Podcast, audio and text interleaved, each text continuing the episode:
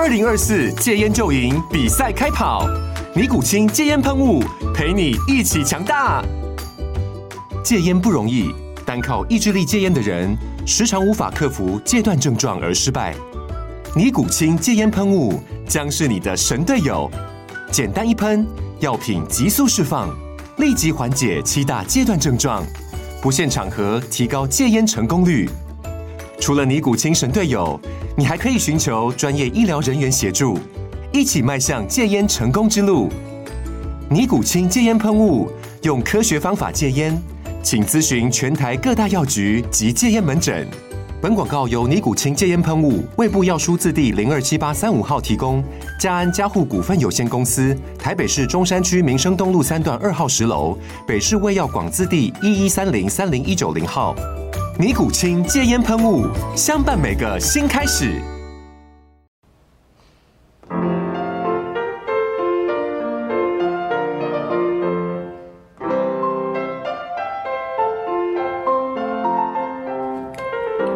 各位听众，大家好，欢迎收听第十九集的廖教练碎碎念。本集我们要来谈一个题目，叫做“呃，何谓正规训练？”正规化的训练，哦，这个名词之前的节目中，大家应该听我讲过不少次。但是它所描述的到底是什么意思呢？哦，会是这一集节目所要来谈论的主题。但是在开始之前呢，首先要先向各位听众朋友们道谢，因为自从上个礼拜的节目中试出了呃我们的小额募资的方案已经上线了这个讯息之后呢。短短一个礼拜的时间内，就已经累积了将近二十位朋友们非常热情的捐款。哦，各位的协助，不管金额的大小，哦，都是我们在节目制作上一个非常非常大的支援。哦，也是呃支持我持续把好节目继续做下去的一个极大的动力。所以，哦，再次感谢各位热情的帮忙。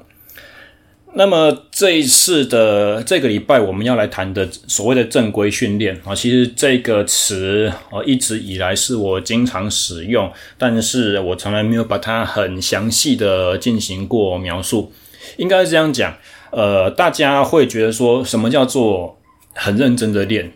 什么叫做好像你是选手，或者是你是专业型的选手，或者是呃，可能有人讲过科班出身的选手。它跟一般我们非常热衷于竞技运动，然后其实也练得很勤、练得很大的人，差在哪里？差别难道就是一个有有规律的训练吗？应该不是哦，因为其实许多许许多多在参加一些业余竞赛的朋友们，他练的时数，每个礼拜的天数，或者是一天里面所练的趟数，可能不会输于我们所谓有进行正规训练啊，或者所谓的科班出身的选手。那再来，我们如果要讲训练是不是有架构的，呃，架构这件事情其实也很难说，因为其实许多业余的朋友们，不管是从任何地方获取到知识，像是譬如说听我的 SSE 训练漫谈这哦，或者是碎碎念这两档节目，呃，收集各方的资讯，然后整理出心得，然后。根据自己的想要的结果和自己的需求去做出，嗯，不管是一段时期的安排，或者是很长远的规划。许多运动爱好者和许多的朋友们，其实自己本身就有这样子的能力，呃，或者是说，至少自己本身就有进行这样子的尝试。所以他的训练呢，其实也已经不再是怎么样，就是今天想到什么，明天想到什么，很随心所欲的去做，而是他是有预先规划的，有根据自己个人的需求去做安排的。所以，到底什么样才叫做正规的训练？哦，基本上我自己个人的感觉啦，我自己个人所下的定义，一个好的长期的训练架构呢，它需要经过大致上。三个阶段，第一个阶段就是你要有按表操课的经验，而所谓按表操课的话，就是说这个训练安排呢是教练所提供给你的。哦，比较简单的例子就是我们从国高中时期的一些体育班，体育班的小朋友们呢，呃，每个礼拜要上课五天，那每天就会有一个专长课的时间。当然也看县市啦，有一些县市的话，它五天上课里面是只有四天的专长课，然后中间另外有一天呢是所谓的社团活动。但是其实大家也知道了，社团活动的时间，你如果是体育班的小朋友，大致上你就是在练专长哦，只是说训练的时数可能不会像一般专长课这么长而已。然后除了每个礼拜五天的训练之外呢，周休二日其中六日其中一天，通常还会再拉出来练习。好像是以前我所带过的台北市的自行车的体育班，礼拜六就是他们唯一一次的长时间、长距离公路训练的空档。因为呃，你你一般高中的体育班专长课下午三点才开始，骑到天黑的话也才几个小时小时，你想想看。夏天如果天黑是七点，那三点到七点也才四个小时而已。那如果我们三点集合之前还要再先扫地，然后整装，然后出车出发，回来之后大概就是要抓时间给他们，就是能够安全的回到学校，然后再加上装备的检整。然后吃晚餐，然后后续的行程这样子。其实说真的，一天能够训练的时数真的在三个小时以内。那以耐力运动来讲的话，这是很不足的，所以他们会额外加练。好，所以你想想看，在运动员相对蛮年轻的时候，一个礼拜就要做到六天这么大量的训练，呃，它到底有什么样子的好处？哦，按表操课。就是依照教练所给的，今天做什么，你就是百分之百的完成；明天做什么，就是百分之百完成。除非生病受伤，或者是除非是你是有特殊身份哦，譬如说，呃，在大的选拔赛里面得到了好的成绩，你必须拉到离开队伍去，譬如说进入到国训中心，那才会有另外不同的待遇啊、呃。那更少的情况是，呃。你是呃身体有一些额外的限制，譬如说前一阵子受伤了，有哪些东西不能做，你才会训练内容单独拉出来，独立于队上的其他队员啊，除非这些特例啊，不然的话按表操课就是教练说什么你就做什么。呃，那这个好处的话，基本上在我们先讲两个啦，第一个是你是成人，第二个是你是。青少年时期的，那对于青少年时期的选手进行这么大量的训练，它其实有一个潜在的好处，就是它在我们增长发育的前期呢，就可以把一些所谓的 capacity 啊，就是这个词其实蛮难去精准的描述，你可以把它想象成就是所谓的打底，什么意思？capacity 它。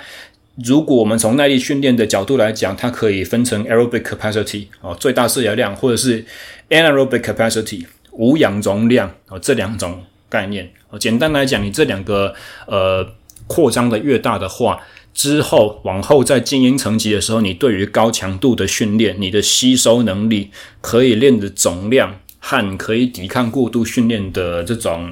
呃韧性会比较高哦。有一个。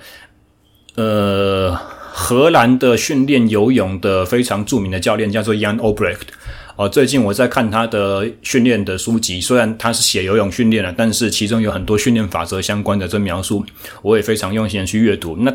Obrecht 教练他有一个讲法，就是说，如果你是 capacity 很低的选手，啊，就是这些我们刚刚所讲的基本功打底的这些东西不好，但是你的他讲 function 啊，但是荷兰人讲英文。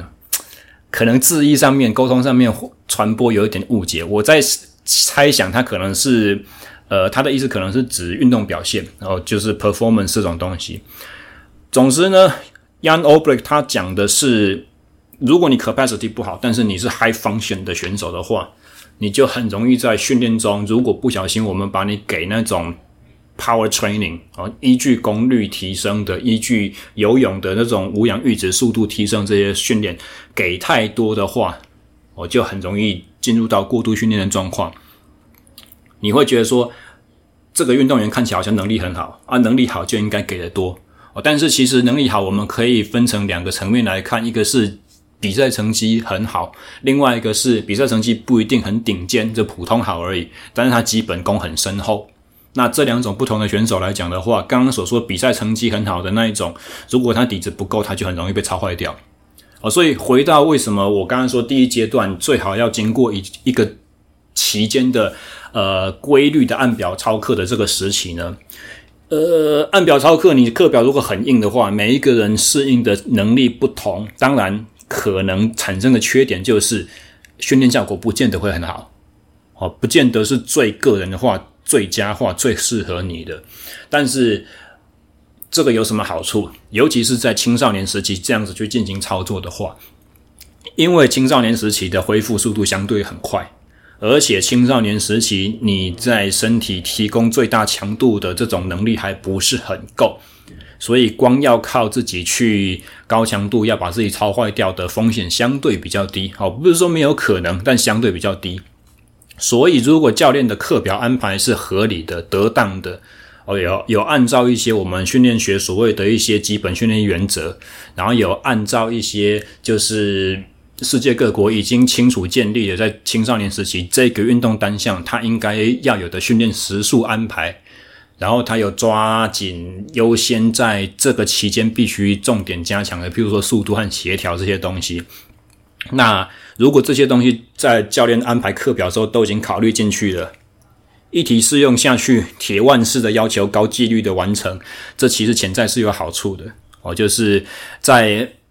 你经常承受超负荷和得到超补偿这个过程中，再配合到青少年身体正在发育，你其实光放着他自己生长不管，也许成绩就会进步。这种前提之下，严格的进行按表操课，然后用合理的大量训练，哦，那可以有效去把身体结构做一个非常好的提升。比如说，我们要呃耐力运动员，我们要把心脏变大颗。哦，或者是我们是爆发力类型，哦，就是比较球类运动或积极类运动的选手，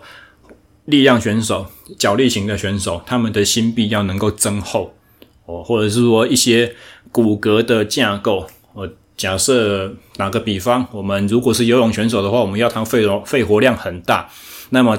早年长期大量的游泳训练的话呢，因为游泳的呼吸比较韵律。哦，韵律呼吸情况之下，他必须要配合他的划手抬头才能够换气。所以早年进行大量的游泳训练的话，其实潜在也可以让他的肋骨、胸腔的这个结构比较好一点点。那错过这个发展时期的话，在成人阶段可能就做不好。你有再好天分，你有再好的红肌白肌的这种比例，但是你早先这种结构性质的哦，在骨骼生长板尚未愈合之前可以做的东西。也许就是错过就不能再来了，而 capacity 的提升、基本功的提升，其实无可避免就是练的量要大。而这个练的量要大，当然刚刚有一再强调，它必须是合理的安排，然后要不能够就是超出自己可呃承受范围太多。在第一季的节目里面，SSE 训练漫谈里面，我们有介绍过所谓的可训练性和可负荷性。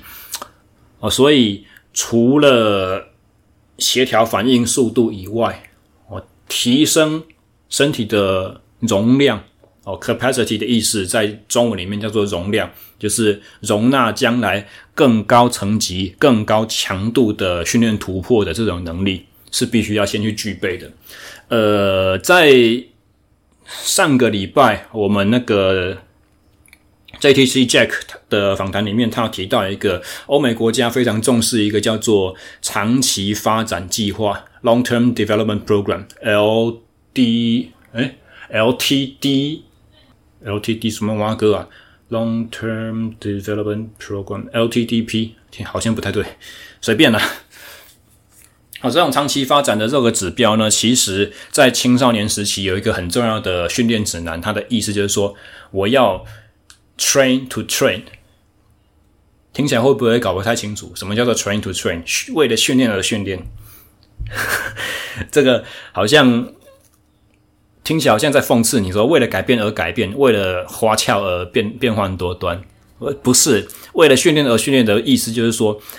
我已经知道你往后在运动员生涯的后期，你需要接受的训练是更高程度、层级的，是强度更高的。哦，是需要更多呃底子，更好的底子才能够吃得下的这种课表，所以在比较早期、早先的一两年刚开始的阶段呢，我们必须要把你的底打好，而打底这个期间，你必须要预期你可能在现在的成绩不会是最突出的，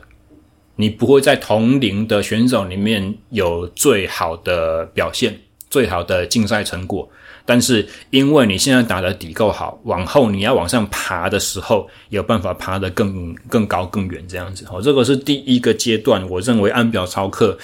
非常严格进行训练纪律掌握了。而这个纪律的掌握，在这个时期来讲的话，比较优先是由教练去帮你规划的。哦，选手自己应该做的事情是，呃，确实的去反映自己身体的状况。自己目前所感受到的，呃，一一些状态，或者是在这个同时，如果有机会的话，呃，如果自己有兴趣的话，应该要去多学习一些训练原理啦，呃，运动科学啦相关的知识。这是对于跳跃到我刚才，呃，我待会要说的第二个阶段非常重要的一个先决条件。那么，如果在第一个阶段这种打底期间，你曾经受过非常扎实的这种呃教练课表安排训练的话呢，进入到第二个阶段，通常会是怎样？我们在业余运动里面就常看到这样子类型的运动员，他们就是以前有练过，然后后来从所谓的选手身份，哦，就是这个选手身份打一个刮胡了，他们从他们所谓的选手身份退役下来之后呢，还是非常热衷于进行这项运动哦，但是他们对于竞赛的成果已经不是那么的计较，或者是他们可能转换到了不同的单项上面去哦，对新的运动项目有了新的热情，那这个时候他就会开始自行安排训练。那依照不管是别人听来的说法，或者是不管是依照自己以前的训练经验加上个人感觉去做调整。或者第三个可能是依照一些比较扎实的训练的学理去安排大纲，去安排呃不同时期这种指南，和这种情况前提之下去进行自我安排训练哦，这个是第二阶段，从被别人安排晋升到我自己可以帮自己排哦的这个程度。那如果你以前没有进，没有吃过。规律化的课表，你没有被别人排过，你没有被别人带领过的话，你就直接进入了自己的安排训练呢？在我个人的概念里面呢，这个不叫做正规化的训练，因为你至少你你没有至少经过呃别人的经验。所引领，我们先不讲，就是启蒙教练是不是真正就是学富五车，然后就是什么东西都懂，然后非常勇于尝试新方法、勇于实验之类的精神，我都不需要。我光是他有一个系统，不管这个系统是他以前自己的经验，或者是他呃他自己的训练经验呐，他练自己的经验，或者是他带。以前几届哦，以前几个客户的成功经验、胜利方程式，这些经验上面的学习，其实都是相当宝贵的。还有一个就是，经过这种时期的话呢，你才可以知道不同的方法会应用在什么情况之下对你最有利。哦，所以这个是第二个阶段。我说开始事情安排训练之前啊，如果你没有曾经被人家带过。你没有曾经被要求过，现在就是要做什么？你没有曾经被呃感受过什么时候会被操到过头，什么时候会感觉好像紧绷啊，会被动一点啊，这种感觉啊，什么时候真的被调整到一个状态巅峰很好，呃，如入无人之境那那种自信感和身体给你的反馈。如果你没有做过刚才我们讲的第一个阶段按表操课。那你进入第二个自己安排训练的时候呢，你可能就会嗯沦为看什么新鲜就试什么看看。那你的粘着度不够高，你如果以前没有曾经扎过扎扎实实的马步，那你会觉得说，诶，这一段期间练的好像没效果。听到另外一个之后，你就会看下一个。而也许你不晓得说，你刚刚试过的上一个方法是怎样，其实是需要一段时间，譬如说两个月。它才能够慢慢显现成效，这种事情更不用说。我刚刚所讲的 LTAD 的那种儿童青少年长期运动员生涯发展的计划，有可能打底是打两年。所以你如果没有经过这种长期的这种耐心的等待，就是我假设我我举个例子好了，一年有三百六十五天，如果一个耐力运动员对他来讲长距离的低强度训练很重要。那我们不用，也不用说练到太多了，不用到每天练，你就大概三天练一次就好了。假日偶偶偶尔不同的情况之下，我们把一些弹安排上面的弹性去排除掉。所以三百六十五天里面，我假设要练一百天好了。按部就班，有耐心，慢慢的去执行这种。每一次出去，每一趟出去脚踏车的话，一趟就是四个小时起跳，六个小时、七个小时，一年要做一百次这种训练，一百次，各位想想看。你如果今天出去练过一次之后，六个小时回来，觉得自己累得跟狗一样，然后接连下来的两天，你都觉得自己状态不太好，出去跟朋友厮杀的时候觉得跟不太上，那你对这个课表粘着度还有多少？你可能下个礼拜再多骑一次，然后再下个礼拜骑两次，再来的话两个礼拜想到之后，好像这个很重要，我之前曾经努力过，我再骑一次看看。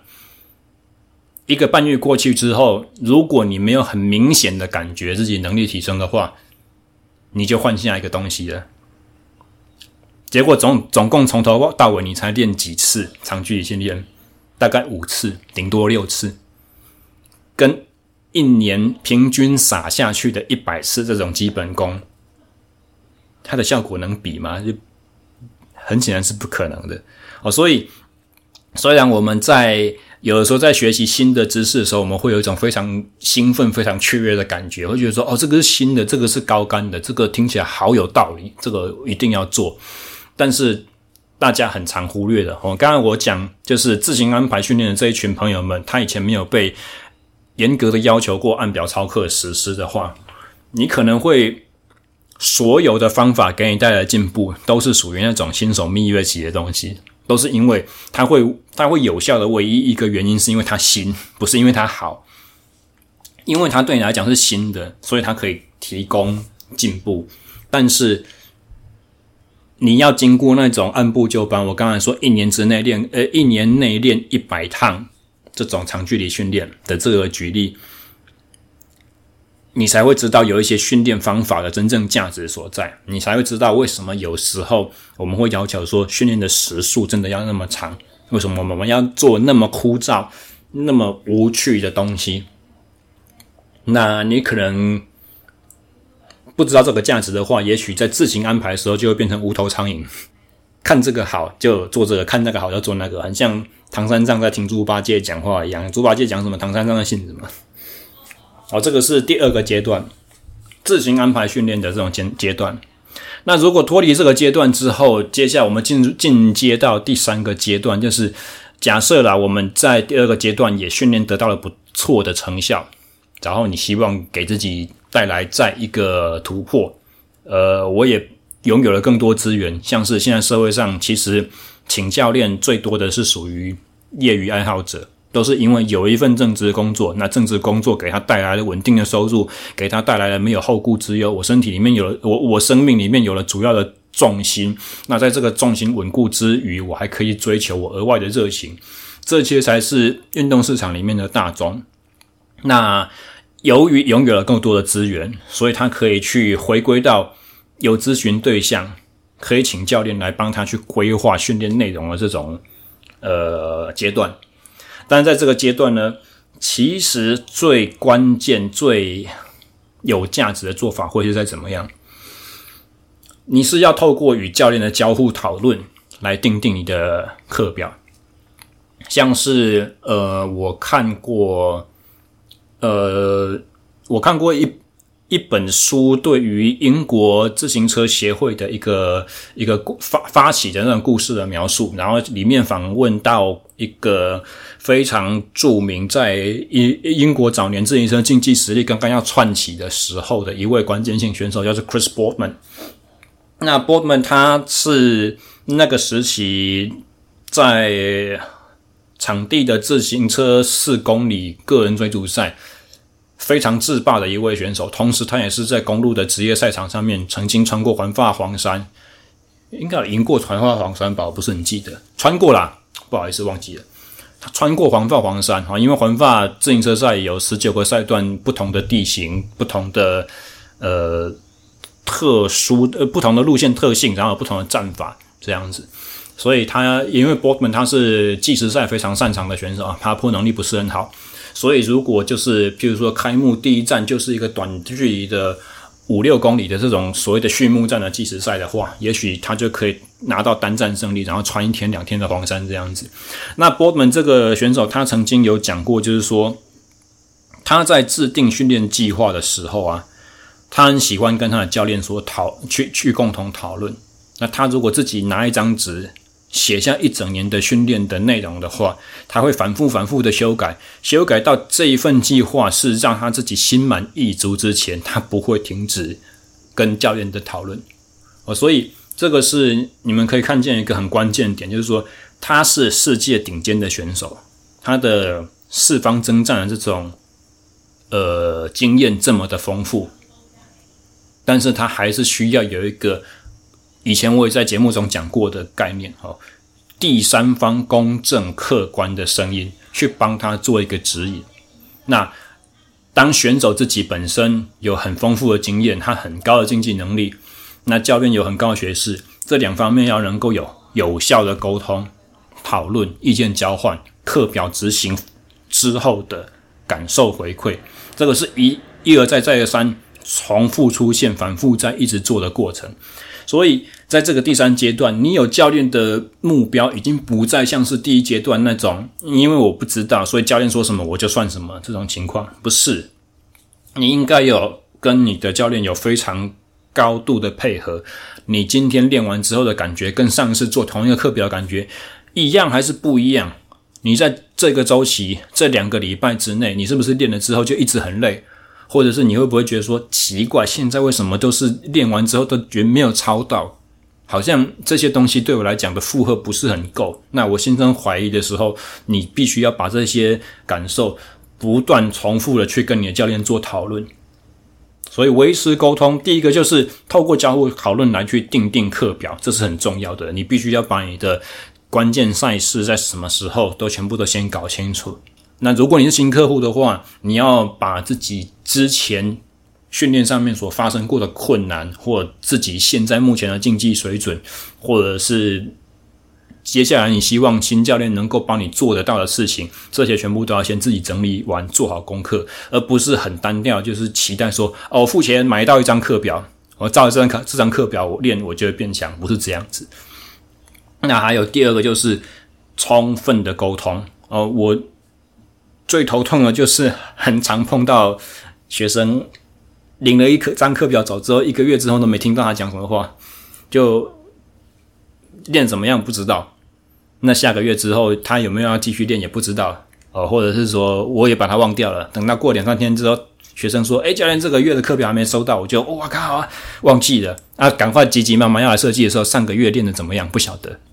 训练内容制定是这样子啊，他。在跑整个训练的过程中，必须有不断不断重复的评估。虽然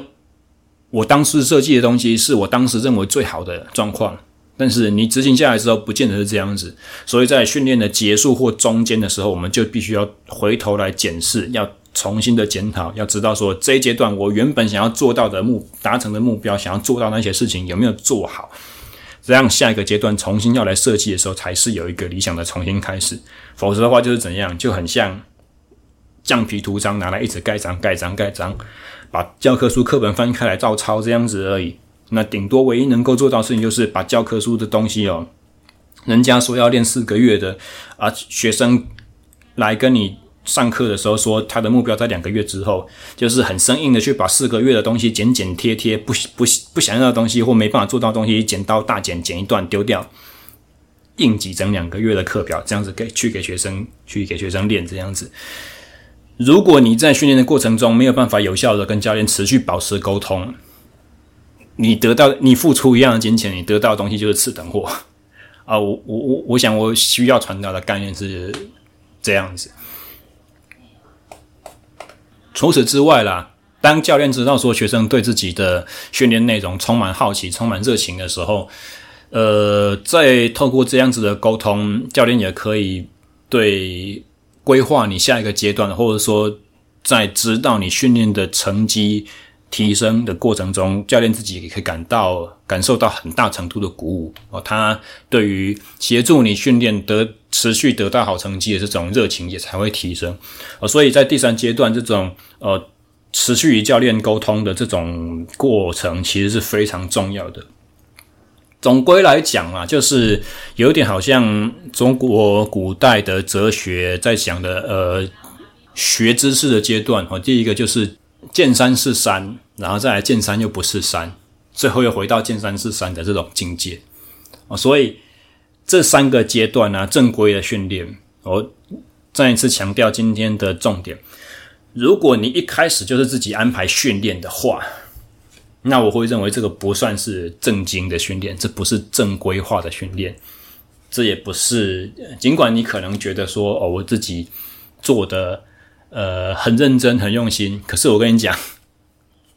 作为从第二步开始的过来人，廖教练本身，我以前没有被人家带过。我开始去训练的时候，所有的内容就是我自己排的。那现在我练了十年之后，我回来跟你讲，从自己安排开始，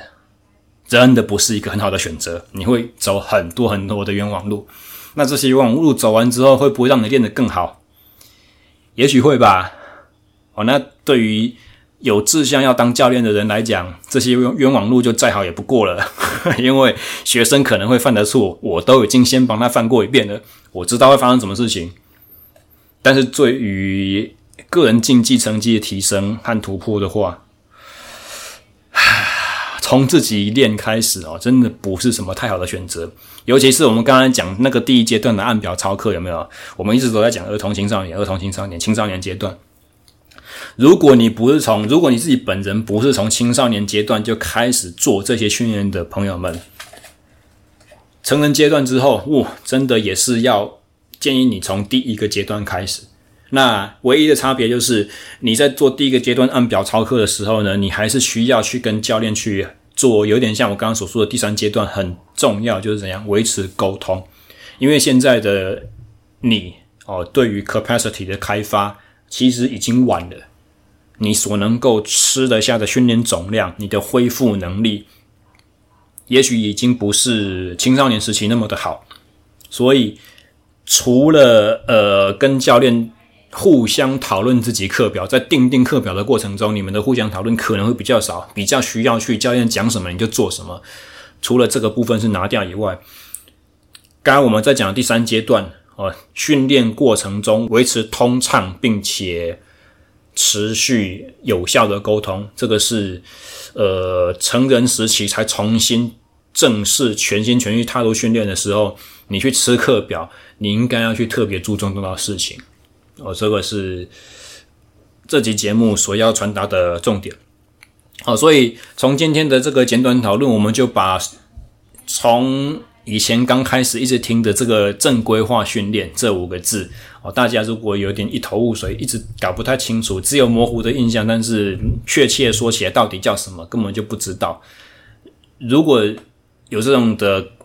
印象的话，那今天这一集小的节目呢，希望就是能够帮大家做一个很好的说明了。那下个礼拜我们会回到。呃，训练漫谈单元哦，那下个礼拜的呃采访对象，我也是蛮兴奋的，是我研究所时期的呃同班同学，我们同组，然后在同一个教授的指导之下做研究，但不一样的是，他是训练资历多我十几年的在职班同学，哦，他是带柔道的教练。那么下礼拜的内容。哦，敬请期待。那除此之外的话，一样哦，各位如果呃能够在我的小额募资的计划网站上面，能够帮我们捐助一些小小的心力，或者是如果能够在我们各个 Podcast 的平台上，比如说 SoundCloud 的话，你可以留言；那 Apple Podcast 的话，最重要就是你可以给五颗星星的评价，你可以留一小段的话，哦，帮助让我们的节目可以被更多的人看见，被更多人听见。那这也是支持我继续把这些知识形态的节目做下去的最大动机。那以上，我们下个礼拜再见喽，大家拜拜。